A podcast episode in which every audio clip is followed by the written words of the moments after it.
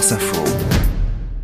Bonsoir Bérangère Bonte. Bonsoir Augustin, bonsoir à tous. L'intrus de l'actu ce soir, c'est le président de la conférence climat de l'ONU, la COP28. Ce président, il tente de se donner une image de défenseur du climat, mais le problème c'est qu'il est en permanence rattrapé par son parcours de producteur euh, de pétrole.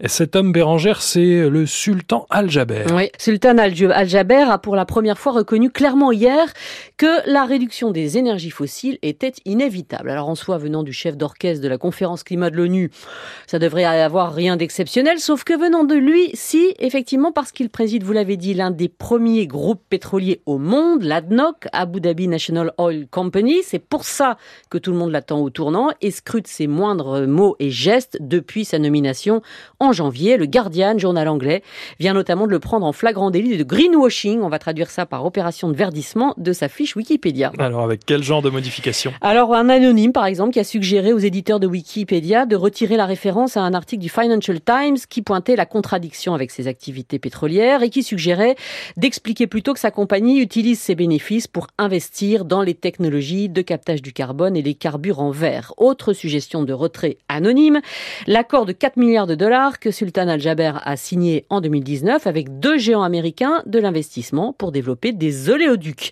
L'anonyme a finalement d'ailleurs, sur ce coup-là, reconnu être payé, tiens, tiens, par la DNOC. Toujours selon le Guardian, le responsable marketing de la COP28 cette fois, Ramzi Haddad, à visage découvert dans certains cas, a carrément ajouté plusieurs citations, le décrivant comme le premier PDG à la présidence de la COP, qui a joué un rôle clé dans le chemin à suivre par le pays en matière d'énergie propre, ou encore cette phrase, il est le genre d'allié dont le mouvement climatique a besoin. En fait, il se passe pas un jour sans que le Guardian ne sorte une info de ce genre. Hier encore, il révélait une armée, qu'une armée de faux comptes de réseaux sociaux aurait multiplié les posts pour redorer le blason d'Al-Jaber en citant cette fois l'enquête d'un spécialiste du Moyen-Orient, Mark Owen Jones. Mais le fait est qu'il a bien été choisi, cet Émirati, pour cette présidence. Est-ce qu'il y a une partie un peu plus verte dans son parcours qui pourrait expliquer ça? Alors absolument. En fait, Ahmed Al-Jaber, c'est son nom de naissance, est considéré aux Émirats arabes unis comme un réformateur. Ça tient sans doute à sa formation aux États-Unis. Il a presque 50 ans, il est donc né aux Émirats, mais licence de chimie en Californie,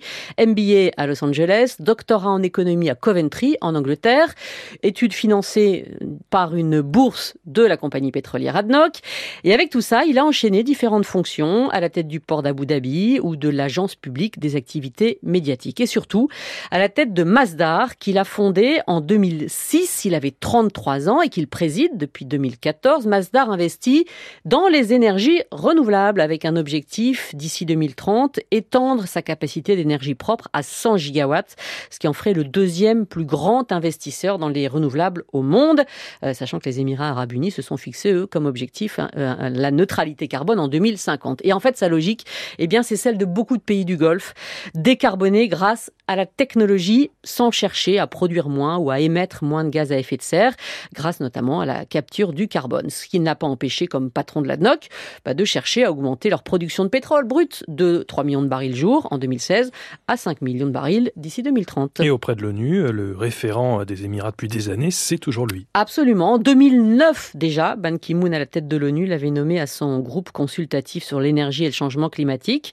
Ils avaient publié un gros rapport l'année suivante. Il faut dire qu'au même moment, en tant que PDG de Masdar, c'est lui en grande partie qui avait obtenu d'installer euh, le siège de l'Agence internationale pour les énergies renouvelables à Abu Dhabi. En janvier dernier, à sa nomination comme président de la COP, cette double casquette a évidemment fait hurler toutes les ONG. Il y a quelques jours, une centaine de parlementaires européens et américains ont demandé qu'il soit démis. Et le comble, c'est que le Guardian, qui vous l'aurez compris donc enquête, avait justement envoyé un mail aux organisateurs de la COP 28 pour les interroger sur le risque de conflit d'intérêts et il s'est aperçu en recevant un message siglé de la compagnie pétrolière qu'en fait il partageait le même serveur. Commentaire d'une eurodéputée française Manon Aubry, c'est comme si une multinationale du tabac supervisait le travail interne de l'OMS. Ça fait mauvais genre. Merci Bérangère Bonte. La COP 28, ce sera donc fin novembre, début décembre. L'intrus de l'actu tous les soirs sur franceinfo.fr.